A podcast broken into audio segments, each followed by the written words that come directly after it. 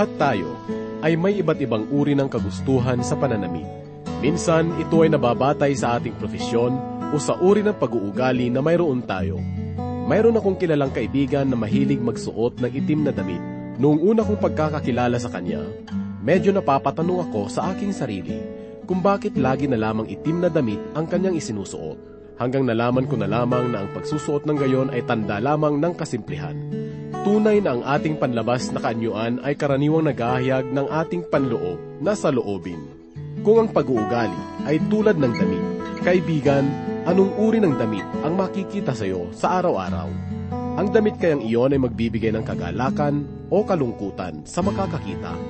Ang ating pananampalataya sa Panginoon ang siyang nagkaloob sa atin ng isang dakilang kabanalan na nararapat na maghari at ipamuhay upang maging pagpapala sa lahat. Subalit dahil sa ating mga kahinaan, ang kadalasang nagiging kasuotan ng ating buhay ay kasuotang ayon sa lumang buhay. Papaano ba natin tatalikdan ang lumang damit? Papaano natin mapapanatili ang kasuotang galing sa Diyos sa ating mga buhay?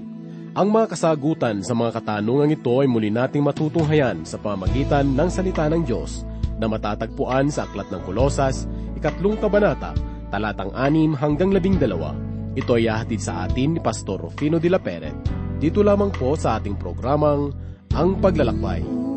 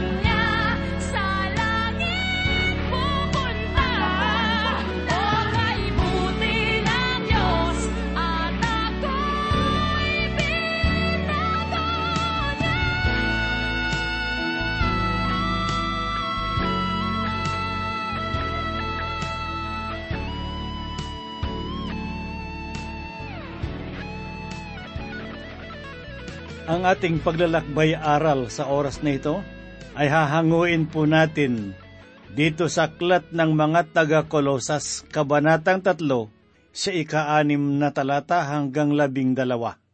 Muli pong sumasa inyo sa oras na ito ang inyong kaibigan at pastor sa Himpapawid, Rufino de la Peret. Ang kasuotan ay mahalagang pangailangan ng katawan. Ayon sa isang tagapagturo, ang pananamit ay kapahayagan ng damdamin. Sa pamamagitan nito ay nakikilala ang uri ng pag-iisip mayroon ng isang tao. Mula sa hardin ng Eden, matapos na magkasala sila Adan at Eva, ang Diyos ay nagbigay ng kasuotan upang takpan ang nadarama nilang kahihiyan. Ang kaloob na iyon ay hindi nagtatapos sa panlabas na kapahayagan ng Panginoon sapagkat ang kanyang ginawa ay merong espiritual na katotohanan nais ipaabot sa bawat mananampalataya. Kaya sa sandaling ito, ay inaanyayahan ko po kayo na muli nating ihanda ang ating mga puso at isipan sa pagbubulay sa salita ng Diyos upang ganap nating malaman ang mensahe na magbibigay buhay sa ating pananampalataya. Buksan po natin ang ating banal na kasulatan sa liham ni Apostol Pablo sa mga taga-Kolosas. Ikatlong kabanata, talatang anim na ganito po ang ating mababasa. Dahil sa mga bagay na ito ay dumarating ang puot ng Diyos sa mga anak ng pagsuway. Merong kasabihan na nagsasabi, Nais kong magpakabuti, ngunit hindi ko magawa. At nasa Diyos daw ang awa, ngunit nasa tao ang gawa. Sa unang pandinig, ang kasabihang ito ay angkop na angkop sa kasagutan sa espiritual na suliranin ng tao, sapagkat sino ang hindi sasang-ayon na ang Diyos ay mahabagin. Nais lamang ipahayag ng kasabihang ito na hindi maabot ng tao ang kabanalan sapagkat siya sa kanyang makasalanang kalagayan ay walang kakayahan. Ito ay naglalaman ng payak na katotohanan at naukol sa isang naangkop na kalagayan. Ngunit kung kaligtasan na ang pag-uusapan, ang gawa ng tao ay walang kabuluhan upang marating ang kalwalhatian ng Diyos. Sapagkat maliwanag ang pahayag ng banal na kautosan ni Moises ng lahat ng tao ay nagkasala. Ang habag ng Diyos ay hindi makakamit sa pamamagitan lamang ng ating mabubuting gawa, sapagkat ang kanyang habag at kaawaan ay hindi nababayaran o nabibili ng kahit anong halaga. Kung ang kaligtasan ay makakamtan sa pamamagitan ng mabuting gawa, ang bawat isa sa atin ay may karapatan na magmalaki sa harapan ng Diyos. Ang bagay na ito ay binigyang linaw ni Apostol Pablo sa ikaapat na kabanata ng Roma, unang talata hanggang lima na ganito ang kaniyang sinabi. Ano nga ang ating sasabihin na natuklasan ni Abraham na ating ninuno ayon sa laman? Sapagkat kung si Abraham ay itinuring na ganap sa pamamagitan ng mga gawa, ay meron sana siyang ipagmamalaki, ngunit hindi sa Diyos, sapagkat ano ang sinasabi ng kasulatan, sumasampalataya si Abraham sa Diyos at iyon ay ibinilang sa kanya na katuwiran. Ngayon, sa gumagawa, ang kabayaran ay hindi tinuturing na biyaya, kundi siyang talagang nararapat. Ngunit sa kanya, na hindi gumagawa, kundi sumasampalataya sa kanya na umaaring ganap sa masamang tao. Ang kanyang pananampalataya ay tinuturing na katuwiran. Kung gayon ay hindi sa pamamagitan ng gawa ng tao makakamtan ang habag ng Diyos, kundi tanging sa pamamagitan lamang ng ginawa ng Panginoong Heso Kristo. Ang sinabi ni Apostol Pablo sa kalimang kabanata ng Roma talatang walo ay ganito, Subalit pinatunayan ng Diyos ang kanyang pag-ibig sa atin, na noong tayo ay mga makasalanan pa, si Kristo ay namatay para sa atin. Ang habag at kaawaan ng Diyos ay matatagpuan natin sa persona at gawa ni Kristo, na sa pamamagitan nito ay makakasumpong tayo ng biyaya para sa ating kaligtasan. Kaibigan, tinanggap mo na ba ang biyayang ito sa iyong buhay? Ang banal na kasulatan ay maliwanag na nagsasabi na dalawang bagay lamang ang kinalalagyan ng tao. Ang una ay sa ilalim ng puot ng Diyos at ang ikalawa ay sa ilalim ng kanyang biyaya. Kaibigan, saang kalagayan naroon ang iyong buhay sa kasalukuyan? Ngayong maliwanag na sa atin na ang kaligtasan ay hindi nababatay sa ating mga gawa, tunghayan naman po natin ngayon ang mabuting na idudulot ng pananampalataya kay Kristo sa ating buhay. Ang sabi ni Apostol Pablo sa ikatlong kabanata ng Kolosas, talatang pito ay ganito, Ang mga ito rin ang nilakaran ninyo noong una nang kayo ay nabubuhay pa sa mga bagay na ito. Sa mga nakarang talata ay ipinahayag ni Apostol Pablo ang mga paganong katangian na hindi nakalulugod sa paningin ng Diyos. Ginawa niya ito upang pagbabalik tanaw tungkol sa mga bagay na hindi dapat makita sa buhay pananampalataya ng mga taga-Kolosas. Bagamat ang mga bagay na ito ay naging bahagi ng kanilang karanasan, gayon may ipinakita ni Pablo ang malaking pagkakaiba ng nakaraan sa kanilang kasalukuyang kalagayan. Dapat na maging malinaw sa kanilang kaisipan na ang kanilang pananampalataya kay Kristo ay nagdulot ng mabuting bunga sa kanilang pamumuhay. Bilang mga anak ng Diyos sa gitna ng nadidimlang sanglibutan, dahil rito sinabi ni Pablo sa ikawalong talata, Ngunit ngayon ay itakwil ninyo ang lahat ng mga ito, galit, puot, masamang pag-iisip, panlalait at maruming pananilta mula sa inyong bibig. Bagamat ang pananampalataya kay Kristo ay nagdudulot ng kaligtasan, hindi naman ito nangangahulugan na ang bawat nananalig sa Kanya ay malaya na mula sa pagkakasala. Ang buhay ay nagpapatotoo na tayo ay nakakaranas pa rin ng mga tukso at mga kahinaan. Nagaganap ito sapagkat hindi pa natin natatanggap ang pangako ng Diyos na isang malwalhating katawan na ipagkakalob sa atin sa muli niyang pagparito. Ang ating buhay kung gayon sa kasalukuyan ay nasa gitna ng isang pagpapasya. Kailangan nating pumili kung tayo ba ay mamumuhay sa laman o sa kapangyarihan ng banal na Espiritu.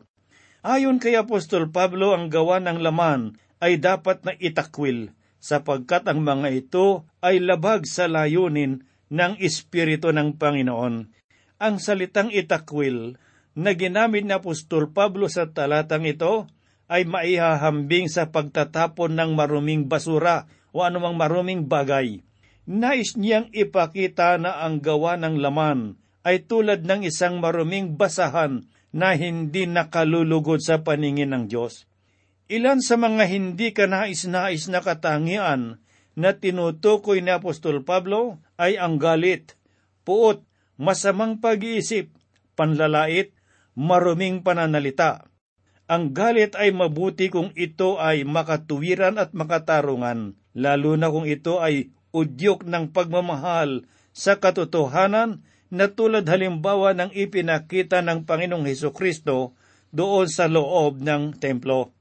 Ngunit kung ang galit ay bunga ng hinanakit, iyon ay nagiging puot, nasisira sa ating kalooban. Gayon din naman, may mga nagsasabi na ang puot ay nauwi sa pagkamuhi kung ang galit na nasa kalooban ay kinikimkim ng mahabang panahon. Ang ganitong uri ng galit ay mapanira sapagkat naghihintay ito ng pagkakataon upang makapaghiganti laban sa taong dahilan ng kanyang pagkamuhi. Ang panglalait na sinabi sa talatang ito ay nangangahulugan ng paghahayag ng hindi makatotohanang bagay laban sa karangalan ng isang tao. Ang ganitong uri ng gawain ay mapanganib sapagkat inilalagay natin sa kahihiyan ang buhay ng isang tao na ating sinisiraan ng karangalan o ng kaniyang puri. Maging ang karangalan ng pangalan ng Diyos ay nababahira ng maling kaisipan dahil sa mga maling pananaw na nangangibabaw sa isip ng tao. May isang lingkod ng Diyos na nagpapatotoo tungkol sa isang babae na namatayan ng anak. Sangayon sa pastor, ang babaeng ito ay pumunta sa kanyang bahay na sinisisi ang Panginoon dahil sa kalungkutang nadarama ng kanyang kalooban. Hindi matanggap ng babaeng ito na hindi nakinig ang Diyos sa kanyang dalangin na pagalingin ang kaniyang anak ang kalagayang iyon ay napakahirap bigyan ng kalutasan, sapagkat ang puso ng babae ay tigib ng galit laban sa Panginoon. Dahil dito, nakinig na lamang ang pastor sa kanyang mga hinaing at matapos nito'y binigyan niya ng isang mumunting babasahin ang babae tungkol sa katotohanan ng katangian ng Diyos. At pagkaraan ng mga araw, ang babaeng ito ay muling nagbalik sa bahay ng pastor na may maayos at masayang mukha. Naunawaan niya na ang katangian ng Diyos ay banal at hindi ito kailanman nabahiran ng kasalanan at pagkukulang. Bagamat ang kamatayan ng kanyang anak ay nagdulot ng pagdadalang mahati sa kanyang buhay, nagagalak naman siya sa Panginoon sapagkat naniniwala siya na ang kanyang mahal na anak ay nasa piling na ng Panginoong Diyos. Ang karanasang ito ay nagpapahiwatig na ang panglalait ay bunga ng hindi sapat na pagkakakilala sa biyaya ng Diyos at sa mga tao. Nakalulungkot isipin, ngunit kadalasan ay nangyayari sa pamamagitan ng pagsasabi ng mga maruruming pananalita. Kaya dapat na maitanim sa ating mga isipan ng anumang anyo ng pananalita na sumisira sa dangal ng tao sa pamamagitan ng mga chismis, panlalait at maling patotoo ay pawang mga maruruming pananalita na kasuklam-suklam sa harapan ng Diyos. Dahil dito, pinapayuhan tayo ni Apostol Pablo sa ikasyam na talata na ganito ang kanyang sinabi. Huwag kayong magsisinungaling sa isa't isa, yamang hinubad na ninyo ang dating pagkatao, pati ang mga gawa ito. Bilang mga mananampalataya, dapat na maging malinaw sa atin na tayo ay mga anak ng Diyos. Tayo ay bahagi ng kaliwanagan na pinagaharian ng kanyang kabanalan. Tayo ay sangkap ng katawan ni Kristo na itinalaga para sa kanyang kaluwalhatian. Dahil dito, kabanalan ang nararapat na maging layunin at mithiin ng ating buhay. Ang mga pita ng laman ay nagbubunga ng kadiliman na nagsisilbing salot sa ating buhay espiritual. Sinisira nito ang ating patotoo at inilalagay sa kahihiyan ang salita at ang pangalan ng Panginoong Diyos. Ano kung gayon ang dapat nating gawin? Ang kasagutan ay atin pong matatagpuan kung ating pagbubulay-bulayan ang sinabi ni Pablo sa kasampung talata na ganito po ang kanyang sinabi. At kayo'y nagbihis na ng bagong pagkatao na binago sa kaalaman ayon sa larawan ng lumalang sa kanya. Ginamit ni Pablo ang nakaugali ang araw-araw na gawain upang bigyang kulay ang katotohanang nais niyang ipaunawa. Inihalin tulad niya ang pamumuhay sa kapangyarihan ng Espiritu sa malinis na kasuotan.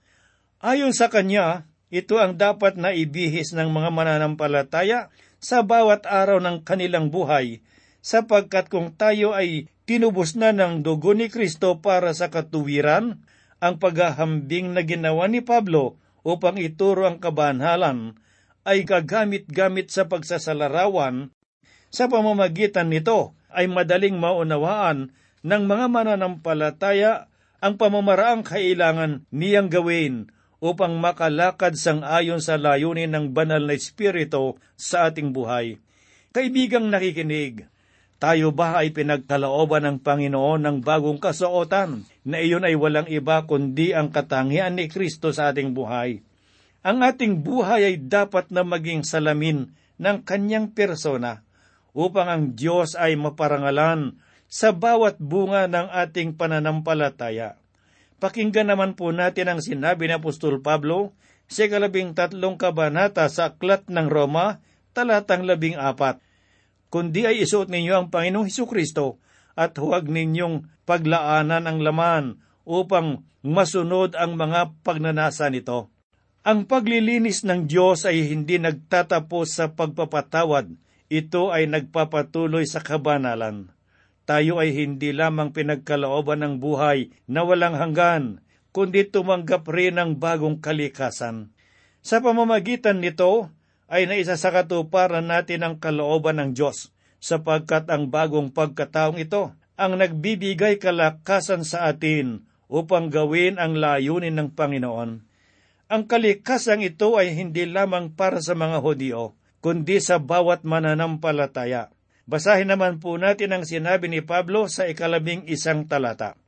Dito'y wala ng Griego at Hudyo, tuli at hindi tuli, ng barbero, sita, ng alipin, ng malaya, kundi si Kristo ang lahat na nasa lahat.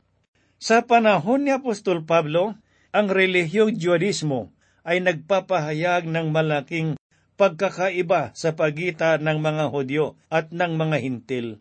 Para sa kanila, ang mga Hintil at ang iba pang mga pagano ay maihahalin tulad sa hayop na hindi nabibilang sa mga pinagaharian ng Diyos. Ngunit ang mabuting balita na ipinapahayag ni Apostol Pablo ay nagsasabi na ang lahat ay makakabahagi sa mana ng kaharian sa pamamagitan lamang ng pananampalataya kay Kristo. Ang kapahayagang ito ang dahilan kung bakit ang buhay ni Pablo ay kakikitaan ng maraming pag-uusig, sapagkat ang kanyang pangangaral tungkol kay Heso Kristo ay kinapapalooban ng kaligtasan sa pamamagitan ng biyaya at hindi sa pagsunod sa kautusan. Tunay na ang Panginoon ay walang itinatangi.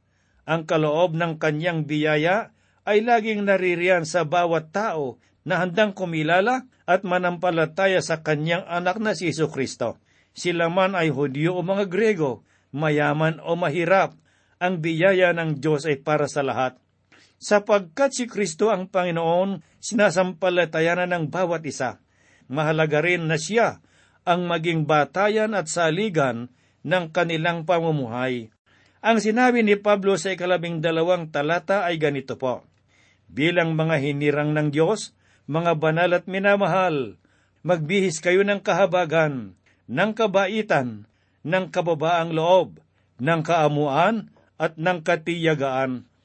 Mapapansin po natin na ang mga katangi ang binanggit sa talatang ito ay bunga ng banal na espiritu. Ito ang uri ng kasuotan na ninanais ng Panginoon na makita sa buhay ng mga mananampalataya, sapagkat ito ang palatandaan ng kanilang pagkakahirang bilang mga tinawag ng Diyos. Marami ang mga nagtatanong kung paano natin malalaman kung ang isang tao ay ligtas na. Kaya gayon na lamang ang kanilang sigasig na ipahayag ang kasagutan sa pamamagitan ng pakikipagtalo. Bagamat tanging Diyos lamang ang nakakaalam ng tunay na kalagayan ng isang tao, subalit ang kanyang salita ay nagbibigay ng malinaw na katibayan tungkol sa tapat na pananampalataya. Sangayon sa Panginoong Hesus, sa ikaanim na kabanata ng Ebanghelyo, sangayon kay Lukas, talatang 43 hanggang 44. Sinabi ng Panginoon, sapagkat walang mabuting punong kahoy na nagbubunga ng masama at wala rin namang masamang punong kahoy na mabuti ang bunga, sapagkat ang bawat punong kahoy ay nakikilala sa kanyang sariling bunga, sapagkat ang mga igos ay dinaani mula sa mga tinikan at hindi napipitas ang mga ubas sa dawagan. Itinuturo ng Panginoong Heso Kristo ng mabuting kalooban ay magpapakita ng mabuting pamumuhay. Ang tunay na pananampalataya ay maghahayag ng mabuting patotoo. Sapagkat kung ang sinasabing pananampalataya ay hindi nakikita sa gawa, iyon ay patay at may tuturing na kabulaanan. Alalahanin po natin ng katotohanan ay liwanag, hindi ito isang pagbabalat kayo lamang, kundi kapahayagan ng kalayaan. Kung tunay na ang tao ay taus-pusong nananampalataya sa anak ng Diyos, ang kanyang hangarin, pananaw at mithiin ay maukol sa kalwalhatian ni Kristo. Sapagkat ang puso na tunay na nagpapasakop sa biyaya ng kaligtasan ay puso na naghahangad ng kapurihan ni Kristo sa lahat ng bahagi ng kanyang buhay.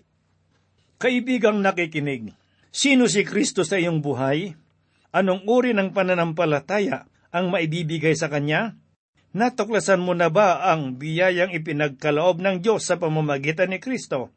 Narinig mo na ba ang walang bayad na buhay na walang hanggan sa pamamagitan ng pananampalataya sa Kanya? Kaibigang nakikinig, inaanyayahan ka ng Panginoon na tanggapin mo ang walang bayad na kaligtasan ang sabi niya, Lumapit kayo sa akin, kayong lahat na nabibigatan sa inyong mga pasanin, at kayo'y aking bibigyan ng kapahingahan.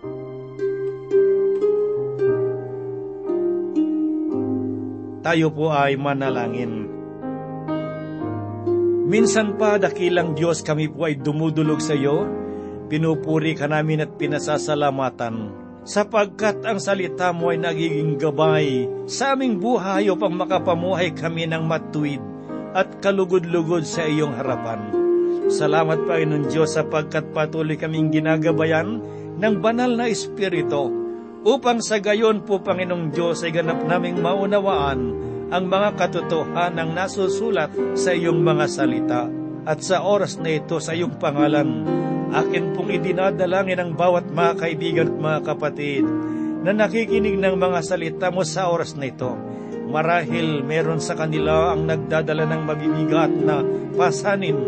Nawawalan sila ng pag-asa. Sila ay nanlulupaypay, nanlalamig sa kanilang pananampalataya. Subalit, Panginoong Diyos, akin pong idinadalangin sila. Bigyan mo sila ng sapat na biyaya at kalakasang espiritual upang mapagtagumpayan nila ang lahat ng mga pangyayari sa kanilang buhay. Marahil ilan sa kanila ay merong mga karamdaman, Panginoong Diyos, na nga sa tahanan at pagamutan sa iyong pangalan dakilang Ama. Ikaw ay Diyos na makapangyarihan, nagawa mo noong pagalingin ng maraming tao, kahit ngayon, Panginoong Diyos, ay kaya mong gawin sapagkat ikaw ang Diyos na di nagbabago. Ipadama mo sa iyong mga anak ang iyong pag-ibig at pagmamahal. Gayun din, Panginoong Diyos, idinadalangin po namin ang aming bansa sa oras na ito. Sa iyong pangalan ay aming itinataas sa iyong mga kamay. Kumilos ka, Panginoong Diyos, sa bawat isa na mga nanunungkulan sa aming bayan mula sa pinakamababa hanggang sa pinakamataas, Panginoong Diyos, upang sila ay makapaglingkod ng buong katapatan. Kami, Panginoong Diyos, ay iyong maasa. Natutugunin mo at gagawin ang lahat ng mga ito sapagkat ang lahat po ay aming hinihiling at idinadalangin sa banal na pangalan ng aming Panginoong Diyos na tagapagligtas na si Jesus. Amen. Walang lalong dakilang pag-ibig sa mundo katulad ng sayo.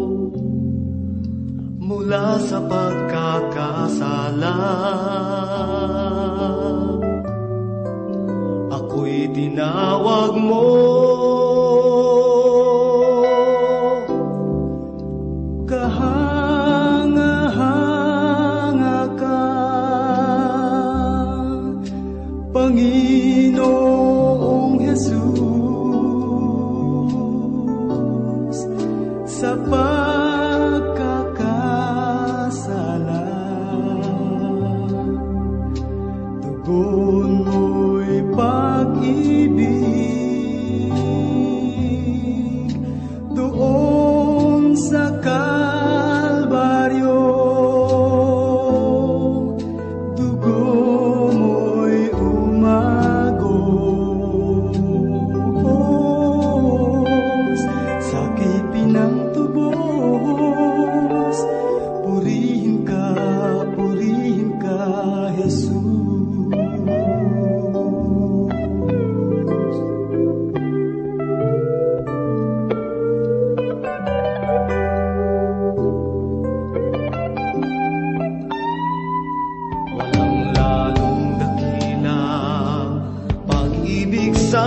Pag-ibig